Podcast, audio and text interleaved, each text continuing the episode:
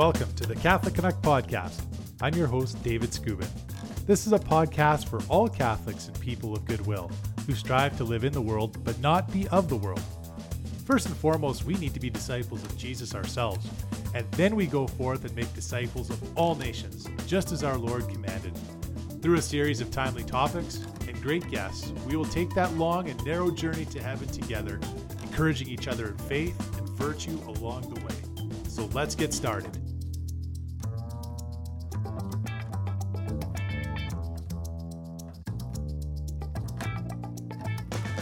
Praise be Jesus Christ now and forever. Uh, we're very blessed to have this gentleman join us. He is a Calgary, Alberta based Rebel News journalist, and he spent his life fighting to defend the, and share the truth, whether it be upholding freedoms, fighting cancel culture that's my favorite or sticking up for small businesses. You can count on this guy to bring you the full story. And uh, yeah, just love that he can come on and, and be with us today. Most importantly, he's a family man and he's our brother in Christ. Welcome, Adam Soos, to the Catholic Canuck podcast. Adam, welcome. Thanks so much. Happy to be here. So you're a Calgary guy. I guess we better just uh, you know put our, our, differences aside right away, but just put them out there as brothers in Christ. Uh, you're probably a Flames fan, right? And, and I'm an Oilers fan. So uh, is that the only thing we disagree on? You know, know, what? I mean, at first when I saw Catholic Canuck, I thought you were a Canucks fan. You're the one thing worse. So, uh, but we'll have to set it aside for the time being. I was a Flames fan, but now they say I'm not, that uh, folks who aren't necessarily uh, too keen on getting jabbed are allowed to to attend their games. So uh, I'm a little apprehensive now, to be honest. But we don't need to get into that. well, I'm sure we could do a whole episode just based on that alone, right? Yeah. Uh, especially when you've got an organization uh, like the Flames asking for public money to to uh, build a great big new arena. Uh, I think that might be a another frontier of controversy coming up for pro sports teams, especially ones that are owned by the city or have some sort of taxpayer money uh, yeah. funding those big mega projects. But uh, yeah, I share I share that with you, Adam. Uh, as a Catholic, I think we can agree that we want freedom for all. And you know, restrictions. You know, even if it's a government, Adam. I mean, uh, the reason that the church has for centuries, uh, for something like even socialism, the the the the ideology of socialism. Why is the Catholic Church? Why have popes? Why have uh, so many people in the church spoke out against it? Is because it's hard to get to heaven. It's the hardest thing we're ever going to do is to get to heaven. It's difficult. We need the grace of God. So when you have government interference and ideological interference, it makes it that much more difficult, right? So it's we should all be rallying together for freedom um, on these things, and uh, even just going to a pro sports event uh, who would have ever thought it'd be such a tangle, right? Right. But uh, well, I'm just so glad that you joined us, Adam. I know you're you got a, million things going on right now, but uh, before we get into uh, what we want to talk about is is this great uh, initiative that uh, that you are behind with Rebel News called RepairTheChurch.com. Uh, a lot of people don't know, but I actually kind of just stumbled on it because I follow you on Twitter. But not enough people know about it, so I want to chat about that a little bit. But uh, you know, we know that uh, the news cycles they, they keep churning, no matter how good, bad, or ugly it is. So, yeah. uh, but first, tell us a little bit about yourself, Adam. Tell us about your background and maybe how the seeds of faith were planted in your life. Yeah, so I mean, pretty typical story for me. Kind of born and raised here. Um, grew up uh, kind of uh, remotely Catholic or Catholic in name, but it wasn't necessarily something I identified with. Um, actually, once I got into university, one of my professors actually studied with John Paul II. He was uh, Father John Jaska. Um, grew up in Poland, survived through communism. Um, and he actually he wasn't teaching me religion; he was teaching me politics and literature. Um, but we started reading through some of the early church fathers, talking about uh, some sort of fundamental values and some heavily politically themed uh, topics. And I started being like, oh no, they're right about this stuff. And maybe I should give this another little uh, consideration. So I got into Aquinas and John Paul II and some early Ratzinger stuff and all that, and went down the typical path of uh, the college turned Catholic uh, person. So uh, often, uh, even with my colleague Sheila Gunn Reid, I was on her show. She joked, "I'm probably the one person who like went into a liberal arts university, uh, perhaps less conservative, and came out more conservative." So yeah. Well, you know, it's funny how that works. We just had a gentleman named William Hemsworth, who's a Catholic author and apologist based out of Arizona, and he went to a Protestant seminary, and how he encountered Christ in the church specifically was through the early church fathers. Mm-hmm. So uh, it's interesting that you mentioned that. Uh, no, that's uh, that's so good. Was there a favorite, um, uh, uh, I guess, author or some writings? Uh, you know, you mentioned uh, a few popes there, but was there was there one in particular that you really kind of latched onto and said this is this is some real rich, good stuff here from this uh, particular person? Yeah, I mean something that something that's really always stuck out to me was Saint Thomas Aquinas. Um, even like kind of my, my middle name's Thomas, so I kind of arbitrarily picked Thomas as my confirmation sort of saint. Went through all that sort of stuff. So there's always that connection, but there wasn't really ever a good reason for it. It was just kind of it was it was a name, and therefore it was fine. Um, but once I got into university, the whole notion of faith and reason sort of intersecting. Um, and, and, being able to rationalize, not simply um, accepting something, but being able to question it. And I worked in ministry for a long time as well. And one of my big sort of uh, paradigm shifts for me was that I wanted people to ask questions. Like people have been asking questions of the church, church and the faith for 2000 years. And despite many errors on behalf of the people in the church, the actual doctrine has remained sound and unchanged since the time of Jesus. So uh, the there, there's this fear. I think often it's people who probably aren't catechized properly. Um, they don't know the answers, and so their response is out of fear, which we're not supposed to be afraid, but out of fear to just say, "Well, this is the way it is," and just accept it.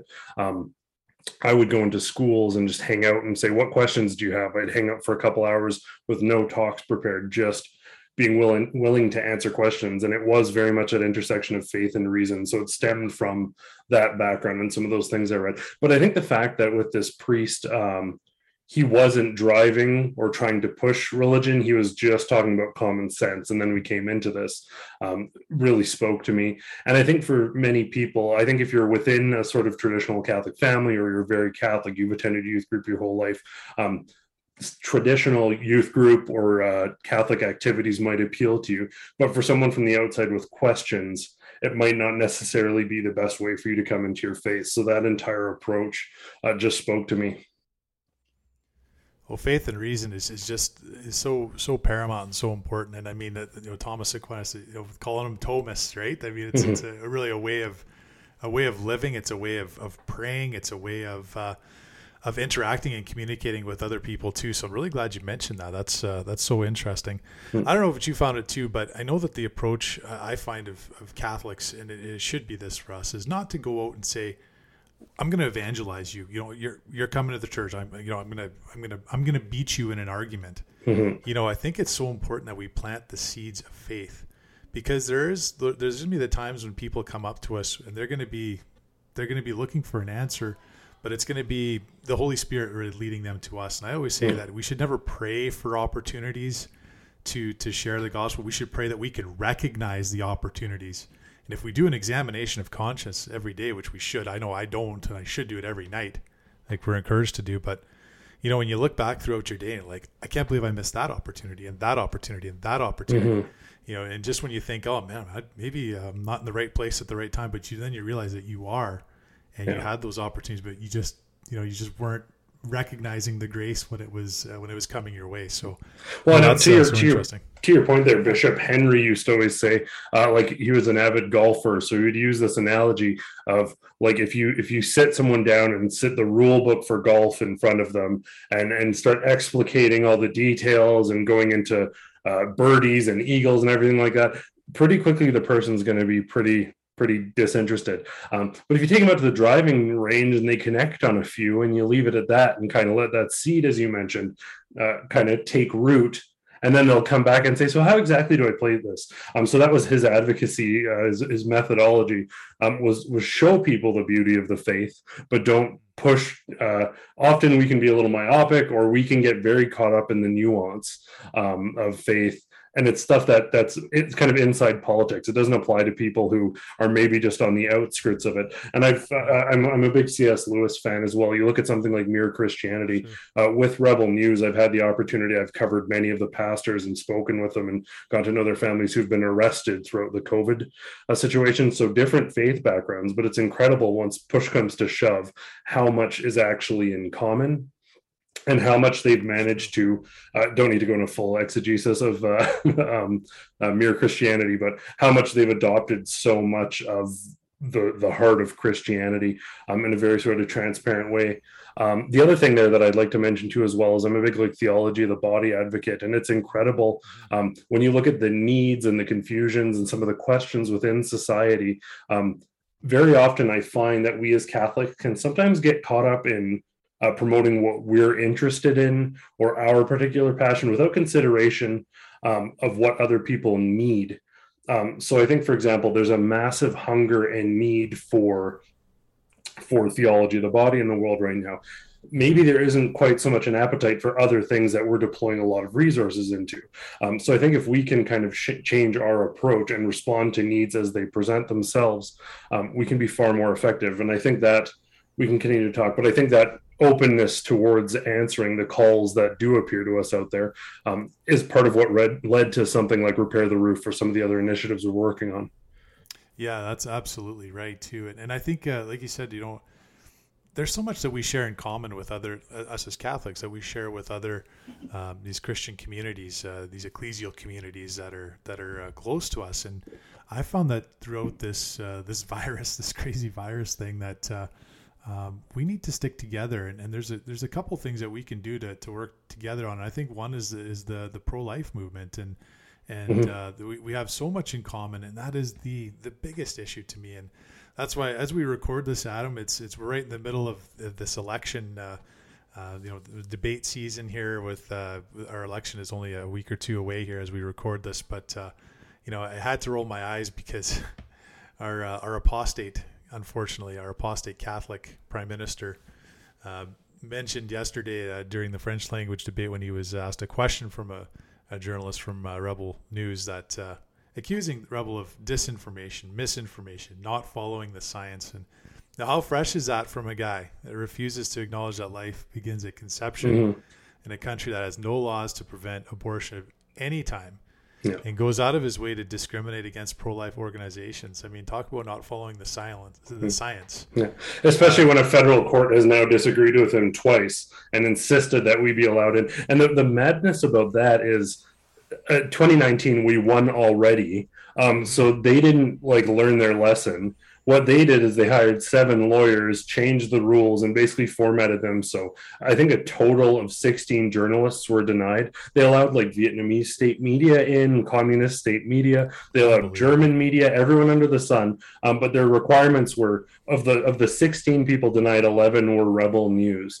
Um, and we want to go in there. I don't know what Imagine Dragons are battling, but we asked reasonably fair questions. Um, and our entire plan was just to ask election based questions until people started uh, condemning us or refusing to answer questions. So I mean, it's it's as though they haven't learned it all from two federal court rulings, uh, and the federal court rulings were succinct, and they were basically uh, like the, the, judge was not pleased with this second legal battle and was not having much patience at all with Justin Trudeau's uh, lawyers because obviously this is the second time the judge has had to intervene and uh, allow us in. So yeah, th- there's certainly a ton of misinformation there.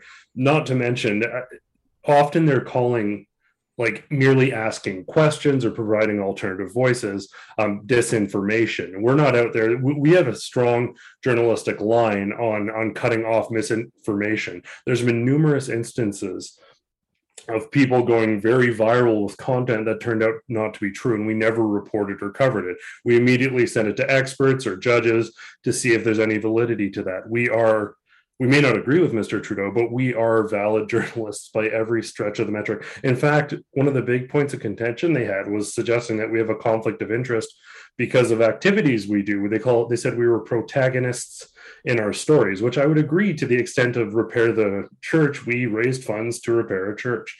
Um, they didn't reference that one though. They tried to exclude other examples. Um, but yeah, they're they're they're paying billions of dollars to news agencies they support, and they think there's no conflict of interest there. And then we're independent journalists crowdfunding. So it's yeah, it's kind of a, a surreal time to be involved in journalism, certainly. Hundred percent. You know, even the Catechism of the Catholic Church, Adam, it says, uh, you know, that the the evil, the evil one, the devil, attacks and uh, and targets politics, media, and education. It says mm-hmm. right in the in the Catechism of the Catholic Church. So as Catholics, we need to be aware of these things. Mm-hmm. And uh, I guess that leads me sort of because it is related to this this great project that uh, that you put together at repairthechurch.com. Um, and it's it's what the great Archbishop Venerable Archbishop Sheen said is that there's two camps in this world. There's the camp, the, the, the kingdom of light, the kingdom of Jesus Christ, and there's the kingdom of the evil one. There's the kingdom of sin and the devil. and I see this this influence of Marxism, Adam. This influence of, of Marxism that's that's taken root to, as socialism and communism. We're seeing that with the way our federal government cozies up to the Chinese Communist Party. Uh, we're seeing this uh, in several instances. Um, the the church burnings that we've been seeing here uh, over the last couple months, uh, it's been stunning. Uh, you know, up here, I'm based out of Fort Saskatchewan. Uh, one of our most beautiful churches in northern Alberta was the the church in Morinville. When that went up in flames, that caught my attention that's when I realized truly in my heart that this is not an issue of uh, you know First Nations versus everybody else. This is an issue of Catholics, Christians, people of goodwill versus the forces of evil. Uh, there are so many members of the First Nations uh, across Canada, and we can talk about this in a few minutes that that are Catholics, that are lovers of mm-hmm. our Lord Jesus Christ. And uh, we had Charles Coulombe, uh, one of the great author and another podcaster too, and he made the comment that baptismal water runs thicker than blood. And I just, I love that. Mm-hmm. And, uh, um, what were your thoughts when you first, you know, you know, you kind of hear the news of, um, you know, the residential schools, which obviously we have, there is a sad history that that's mm-hmm. out there, but at the same time, uh, a lot of information that's already been known about for many decades, apologies that have been issued many decades ago, come back to light, and uh, you know it's uh, it was the timing of all this was, as I found, very odd and nefarious. Mm. Uh, but yeah, what were your thoughts when you first started seeing all this vandalism and, and, burnings of these churches, and mostly Catholic, but other denominations as well? Yeah, well, I mean, there was a clear, and this is, I mean, the original what happened in the residential schools originally uh, is the most repugnant part, but taking that and retroactively politicizing it right before an election to try and uh, bolster uh, resentment towards certain communities is absolutely despicable. Um, I, am I'm, I'm reluctant to speak on this too much beyond what I've heard from First Nations communities. Um, I'll speak certainly on the perspective of churches, but when we go out to these First Nations communities, which I've been out to, most people who are attacking these churches or uh, waxing philosophical on this issue have probably never been out on First Nations land or spoken with First Nations people. Um, I see them jumping to professors at Queen's and uh, sociologists at universities, but they're not talking to chiefs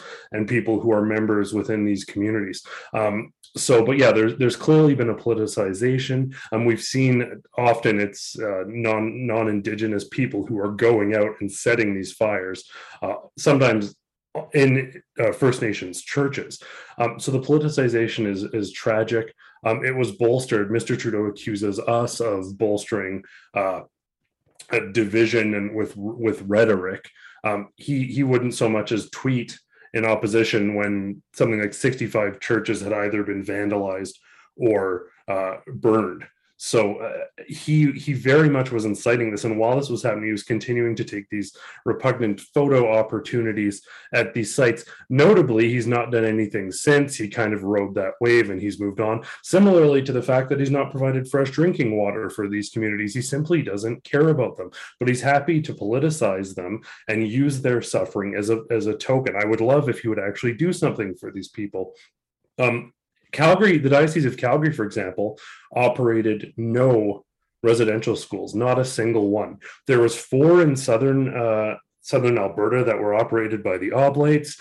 They have issued a formal apology. There have been numerous formal apologies by the diocese, um, as well as the organizations, the Oblates. Um, in addition to Pope uh, uh, Benedict, as well as a number of other popes. So it's it's there has been no end of apologies. But we saw 13 churches targeted in the city, uh, one with arson, apparently one with another attempted arson, but it wasn't reported, and then numerous incidents of vandalism and what can only be categorized as hate. And if it was to be occurring against any other faith community, the entire the government would have deployed the army and it would have been a national crisis and everyone would have been tweeting left, right, and center.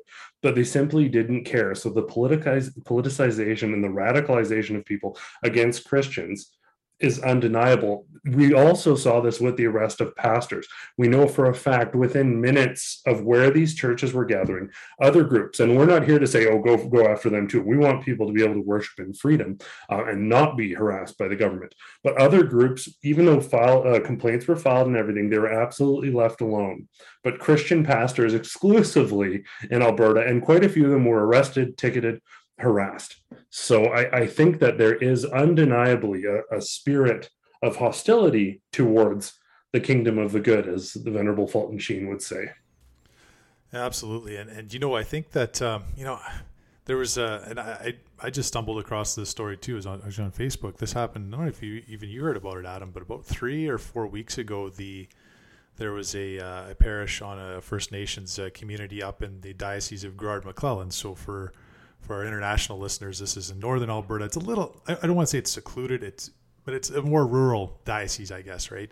Yeah. And uh, the uh, the bishop up there had just a just a beautiful picture of him with uh, probably about 20 First Nations youth, and they're they're just beautiful children, and they were all confirmed, Adam. Mm-hmm. And uh, and the the uh, but the uh, I guess the, the story with it with the, that the bishop had posted there was that that picture was only taken a mere days before that church was burned down and uh, and you hear uh, so many voices these these uh, these voices that uh, I always say Marxist voices these these voices that are definitely not of the kingdom of God saying you know somehow the Catholics deserve this. Yeah. So I would love I would love for one of those one of those cowards to go up there to those children after they were confirmed and after their their church is lying in ashes and say that that those kids deserved for their mm. church to be burned down. Well, you know, it's just it's just appalling, isn't it, Adam? Like, and it's like you look at the Vietnamese church here in Calgary. Um, it's there's a Filipino community in there, a Vietnamese community. These are basically all immigrants, largely people who've escaped countries that persecute Christians. They've come to Canada as their land of milk and honey to pursue religious freedoms and be Christians, and they're greeted by bonfires and indifference, by like like literally like books being burnt, their buildings being burnt, um, society shifting. The people who are most concerned about this are people who've grown up in communism, people who have experienced persecution, and the people condemning them are people who have lived in Canada most of their lives, probably collecting CERB right now, um, and and they, they they don't know the suffering that goes on in the world and the reality in the world. They think that these people are naive for suggesting that Marxism is coming. But I think it was Fulton Sheen who said that the end result of socialism and communism is the dehumanization of the human spirit. It Indeed. reduces us to less than humans. And look what's happening in society. These people's churches are being burnt and nobody cares because they're not people, they're just Christians. And I don't, that may sound like dramatic language, but I don't necessarily think it is. Because look at the lack of response to unprecedented attacks on a faith community across the nation. The, the proof is right there for everyone to see, and it's it could be very discouraging for sure. So, but you know what? Let let's move on to the the good news, and uh, I yes. think that there is because we've got you know we've got our Lord and Savior Jesus Christ. He's the King. Mm-hmm. He's always going to be the King. Yeah. And doesn't matter who the Prime Minister, or the President is. You know, and we've got we've got a great mission uh, not just you and me, Adam, with our families and with our, our friends and our communities, but uh, all Catholics and people of goodwill. I want to talk to you about repairthechurch.com. Yes. Uh, I said, uh, I, I, tweeted out to you that uh, it's so good to see that, uh, that you, Adam, and Rebel News, you've become virtue doers instead of virtue signalers. and because we see a lot of virtue signaling going on. So I want to talk about this project. This happened at the, the Tsuut'ina First Nations, and that's just mm-hmm. uh, a, a, community that's just outside of Calgary. Can you maybe tell us a little bit about the project? How did how did it start? Uh, was that uh, is there a story behind just the uh, the beginnings of uh, of even making that initial visit to yeah. the community? Yeah, there is, and it's interesting. Like I myself am Catholic, but it, it it wasn't that I was targeting a Catholic church. It was strictly coincidental. Um, we were down at the Calgary Stampede actually covering it. It was one of the first sort of major events that opened up. Um, and we went down to the Elbow River Camp, which is the it used to be sort of incorrectly called the Indian Village, but it's now the Elbow River Camp, and it's where First Nations communities kind of share their culture. Uh, quite a few, I think it's 10 or 12 First Nations communities um, from across Alberta and Western Canada are present. Um, they're doing dance and cultural exhibits, and they have their teepees on display. Um, so we showed up there, we kind of caught some footage, got some B roll, and then the first person we talked to was Ruby Starlight Sitting Eagle. So we have a video of that. All this stuff, all the videos are linked at repairthechurch.com. Um, so we talked about the residential schools and she said yeah it's like terrible. I wish it would have never happened. But she kind of had more of a measured response.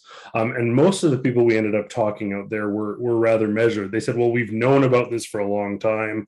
We're not sure why they're stirring it up but this is like a hurt that we've been working on for a long time and there's some questions about why it's being stirred up um, but we, we talked about that and we wanted to get sort of her her opinion on it. And clearly uh, a tragedy what happened there. She also relayed that what's being reported isn't necessarily the facts and that um, the nightmare picture that people are painting um, isn't what happened at all residential schools. So she was actually very nuanced and was probably more informed than your average uh, person who wouldn't have experienced that or wouldn't have her family uh, lived through something like that because she's heard the stories first hand. Um, so then we started talking about what is happening at churches, the the targeting of churches, the vandalisms, and even the arsons. Uh, and she was categorical in her condemnation of that. And very quickly, she actually told us that the uh, church, it's a Catholic church owned by Tsuut'ina First Nation.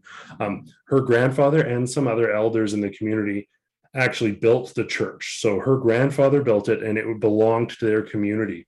Um, and she said it'd be nice if you guys could come out and see my grandfather's church sometime. We, of course, that, that was an, an extreme honor, and we were, we were happy to tell these stories. Um, so we, we scheduled something and we went out and she took us through the church. Um, the story of the church is actually incredibly fascinating. Um, we spoke to her as well as another uh, gentleman named Bruce, um, who knew the story in more detail. But basically, they, there was a standard sort of pilgrimage between two of the older churches back in the early 60s and long before that. Um, throughout the week, they weren't sure exactly which day, but kind of the week surrounding Ash Wednesday, there'd be a pilgrimage. Um, so they were walking from the old, tiny little Catholic church to, I believe, an Anglican church. And as they were walking on their way, they actually had a vision of this Catholic church exactly in the spot on her grandfather's land. So he allocated that land for the church and they started fundraising. So it was so interesting. Like there's this mentality that it's like the Catholic faith like thrust itself upon these people and they did not want it. There was certainly some of that, but in this case, it was extremely distinct. Um, we went up to the Siksika fire as well, and the universal sentiment from these people is that it's their building and they feel personally attacked when something happens. Now, this church had not been attacked. There'd been a break in, but it, it, it, seemed coincidental, likely not part of this string of attacks. Um, but she talked about uh, the building coming together, the community that was using it, um, the, the, some of the art that went on the outside of the building. The artists worked with the local community to determine how they should get this all right. So, this church, as it was realized, as you see in the video, was like basically a vision as it was laid out. Um, Bruce, one of the uh, elders in the community there, um, I don't know if he's an official uh, titled elder per their election system, but certainly a representative of the community. Um, also shared that uh, that it that they I think he used the term we weren't heathens at contact. Like they had core principles and doctrines and laws and rules, and when Christianity came for them, they realized that Jesus was the manifestation of these principles that they held on to. So for them, right. their their notion of creator was God. And Jesus was the sort of manifestation of all their values. So they were very adamant that this is not some foreign thing thrust upon them, but in fact integrated into their culture. And it was something that they had inherently believed all along. Um, but the sentiment was that uh, that some Christian folks had come in and thrashed their sweat lodges, and then other more progressive people in society were coming in and burning churches. Um, and they're saying we need to respect each other and not be destroying our sweat lodges or our churches. It's important for us. And one of the things that really struck struck me was when he said, uh, "White people often talk about us, but they don't sit down and have tea with us. They won't have a conversation. They're not becoming our brothers in Christ. They're not walking with us. They're often this like." Uh, lateral entity. And he's like, we need to stop that. We need to come together. Um, as we were wrapping up that visit outside the church, um, unfortunately, there have been, as as you probably know, there's a lot more death out there than we experience in city life. Um, it's it's it can be a hard life. Um, there had been a funeral, so we weren't able to get inside the church.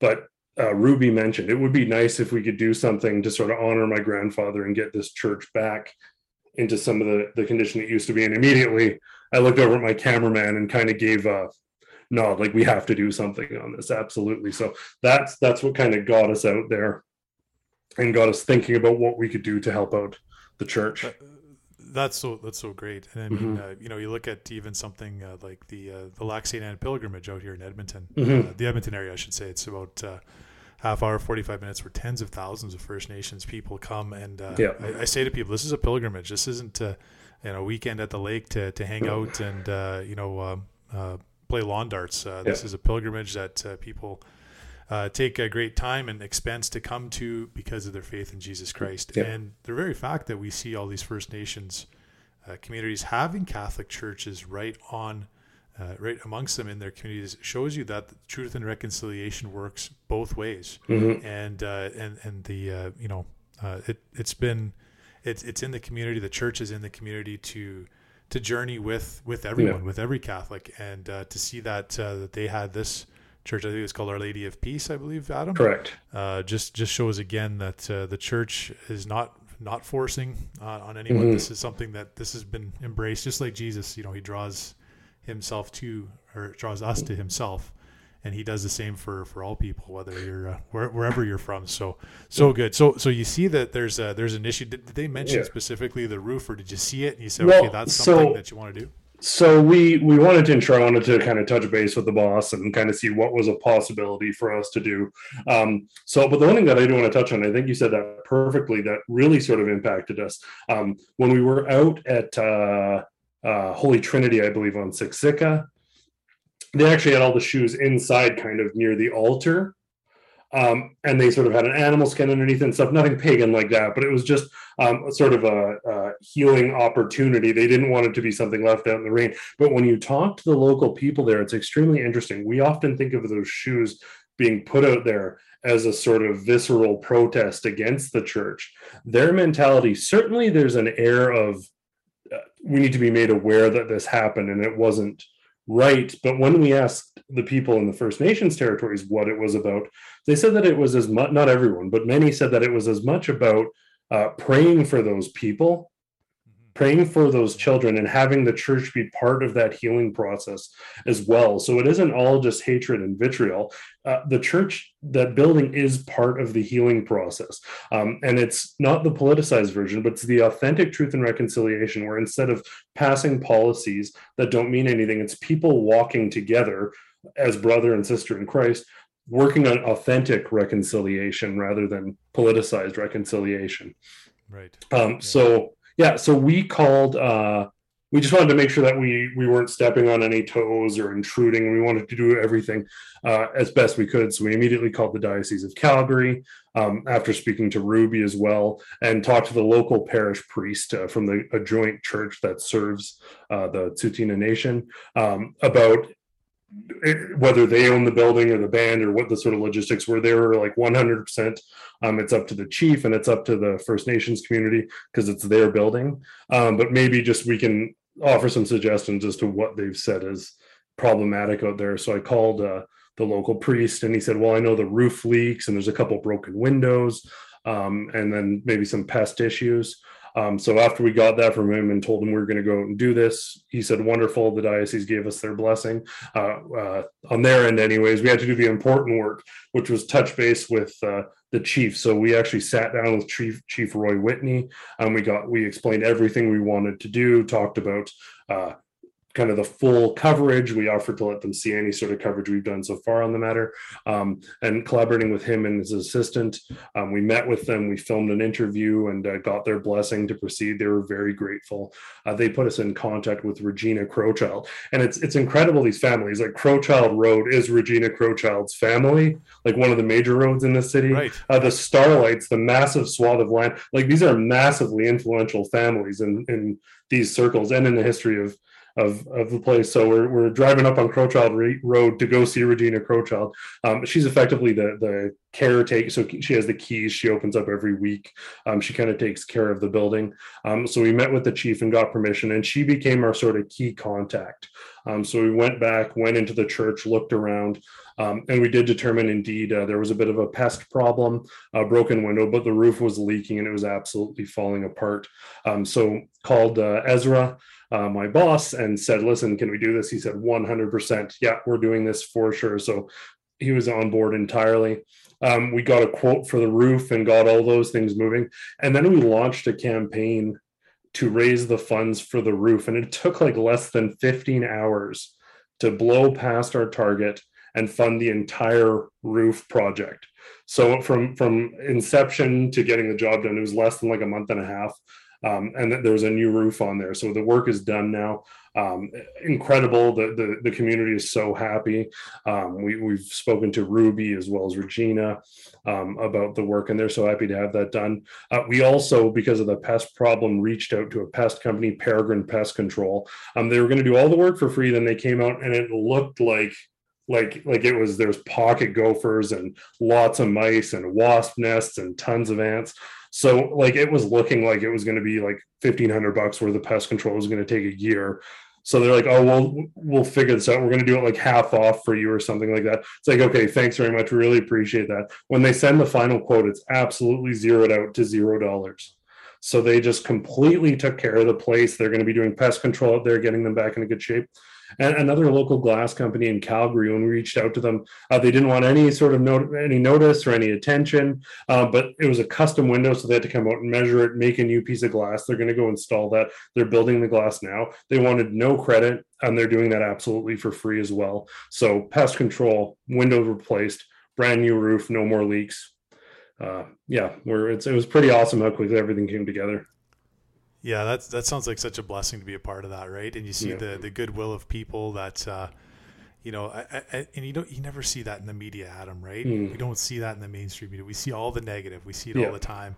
But for you and and uh, and uh, Rebel News to to get together and get the you know, really just it's crowdfunding, right? I mean, it's yeah. just getting getting the listeners and the viewers together, and to see that that outpouring of support for such a noble cause. Again, mm-hmm. just virtue doers, man. We need more of that not only in the church but also in the world. And uh, man, that, that must have been that's so great. And yeah, and I love the uh, you know just interviewing some of the you know the community members there and and uh, you know they could tell that the faith was so so strong and, yeah. and uh, deeply rooted in their hearts for them to have.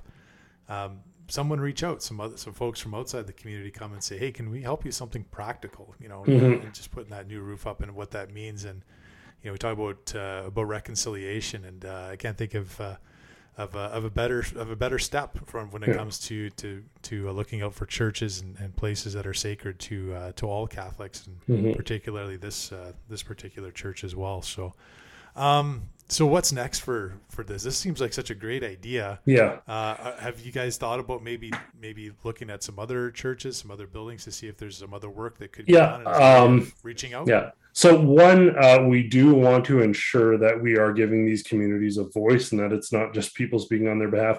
Clearly, we're not into the identity politics. I think that intelligent people can have conversations on issues that affect them or other communities. And I think it's important that we do. But uh, I think that very often people are talking from the outside. We tell the other side of the story. So we actually want to go out there. Um, we actually wanted to go to the Lac St. Anne pilgrimage and cover that, but obviously with everything now it's been delayed. So we're probably going to do that next year. Um, I do have other plans in work. It's probably too early to address it, but we plan on doing some uh, big things for some of these communities, certainly. Um, we've been so fortunate. And I think on the note of the virtue doers, this is one of those kind of open and shut like it's it's a beautiful story but I, I think I have to give credit to the team, Ezra Levant, um, some of the other people at Rebel News. Uh, we took on 2,400 cases of people who got sort of excessive uh, tickets. So whether it be there was a man in Montreal who pulled his mask down on a train to use face scan, and he received a ticket. There was a guy uh, in Ottawa fishing out in the middle of the lake alone, ice fishing in the river there, rather. Um, he received a ticket. Um, when we talk about this battle between good and evil, there are 2,400 people who would not have been able to fight back and would have had to pay these 500 to $1,300 tickets. We've taken on those 2,400 people and we're paying for all of their legal fees thanks to crowdfunding from our viewers. So their generosity extends far beyond the $15,000, $20,000 for a roof. Um, it, they they're they're literally take, paying for lawyers for 2400 people um, to go back to the start of the conversation uh, we talked about uh, vaccine passports and some of these freedom rights we're currently working on taking on at least 20 cases but i know the hope is potentially to do more to help people whose fundamental dignity is being attacked and their medical privacy and right to bodily autonomy is being attacked by these government policies. So these maybe aren't as uh, nice feely as as repairing a, a, roof on a on a church, but they're absolutely vital to defending fundamental charter rights in this country. So I know that's not necessarily as fun or as cheery, but I think it's absolutely vital that we be virtue doers in that regard as well. Sometimes those boring legal battles are the ones that help determine the fate of a nation. So I'm very proud of that work we're doing. Um, but yeah, we want to continue to give voices to anyone who's on the other side of the story. Um, people who have been marginalized, people who have been maligned, um, people even like ourselves who have been excluded when we have every right to have our voices heard. So we want to continue to be that uh, platform that gives people on the outside of a, vo- uh, a voice. Uh, even if it comes to Cuban protesters protesting communism, lots of those communities will only speak to us now because we don't twist their story. These church pastors who were arrested, they only trusted us to not twist their story, and that's what we're going to continue to do, regardless of what Mr. Trudeau or anyone else said. Is is tell the truth and tell stories without twisting the facts. Um, but yeah, I, I, certainly appreciate that sometimes we can step away from all that seriousness and just do something good like helping out a church. I think it certainly matters. Um, we are the Easter people, and therefore we need some of that joy in our life. So we can't forget the resurrection.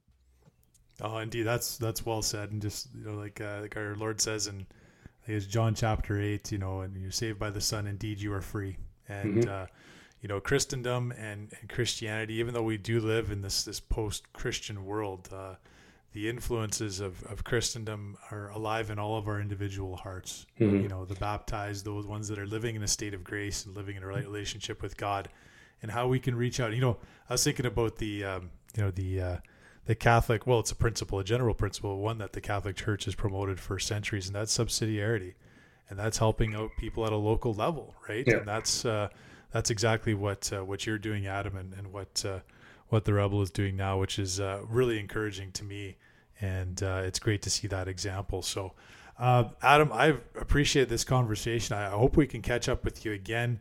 Uh, before we let you go, though, can you tell us uh, where people can follow you and, yeah, some other places on social media that they can contact you at? Yeah, for sure. I think first, if you don't mind, though, I would like to encourage people. One of the things we're encountering out there um, is that people are afraid, and it's it's a long held tradition in uh, Christian faith uh, that you should be not afraid. I want to encourage people out there who maybe uh, have not taken an active stance, um, have not become active, and it, doesn't have to be in the same things we're doing, but in doing something good in the community. Um, I encourage you to to be not afraid to go out there to make that difference in the world uh, because you're here for a reason. You were put here for a purpose and the world certainly needs you right now. It's a great time for future saints uh, to to become activated and to enact their Christian faith in the world. Um, best place to find us is always rebelnews.com. Um, you can find all of our content there. We're on all the major sort of socials, so Twitter, Instagram, all that stuff. Uh, but rebelnews.com is your best bet to find out the latest stuff we're working on, or follow me on Twitter, all that good stuff. Yeah, no, amen to that, Adam. That uh, be not afraid. The great rallying call of uh, the Pope of our our youth is uh, Saint John Paul II, and uh, an amazing example, and uh, yeah, an amazing call to action too. That uh, let's all latch on to and and join together in this journey to eternity. Adam, thanks again. Let's let's stay in touch, and God bless you and what you're doing. For sure, appreciate it. Thank you. Another big thank you to Adam Soos for joining us on this episode of the Catholic Canuck podcast. Again, that website is repairthechurch.com. It is an initiative that Rebel News uh, started and finished, and it's uh, just an outstanding story about how the church at the Tsuut'ina First Nation got repaired. And uh, you can see more about that story at that website, and also you can donate as well. And uh, follow Adam, especially on Twitter. He's got a great account there at a T S O O S. That's Adam Soos's uh, Twitter handle, and uh, you're gonna love his content there. He's got uh, so much great uh, work that he's doing, and uh, really fighting for freedom for uh, all people in Alberta, and particularly out of Calgary where he's based. So, invite you to to follow Adam and the good work that Rebel News is doing. And I want to thank you for listening and joining us today on this episode of the Catholic Canuck podcast. And to all our international listeners, again, I just thank you so much for listening even outside of Canada, the Universal Church. It is truly global. And when I hear from so many of you from other countries, uh, just uh, reminds me of how beautiful that unity is. and uh, how we need to stick together and um, journey together. And that's going to be the most difficult journey of our lives, but it is going to be worth it at the end. Eternity in heaven, that's a beautiful place. So let's go there together and let's um, make sure we're supporting each other, bearing each other's burdens during this absolutely crazy time in this world, and keep praying for each other and asking our Lord for the grace to recognize the opportunities to help others out and to also grow in an interior life and to pray and read scripture every day. Boy, that is just so important that we keep growing, not staying in neutral or going backwards, but always taking steps towards heaven. So, again, thanks for listening. Follow us on Twitter and on Facebook and drop me a line anytime. Love hearing from you. And Catholics, you know what you need to do to live that life of purity and virtue and charity. You got to live in a state of grace. And That means going to confession at least three times every year, every Advent, every Lent, and anytime you are in a state of mortal sin. Don't even spend a second of your life there. Thanks for listening to the podcast, everyone. God bless. We'll chat with you very soon.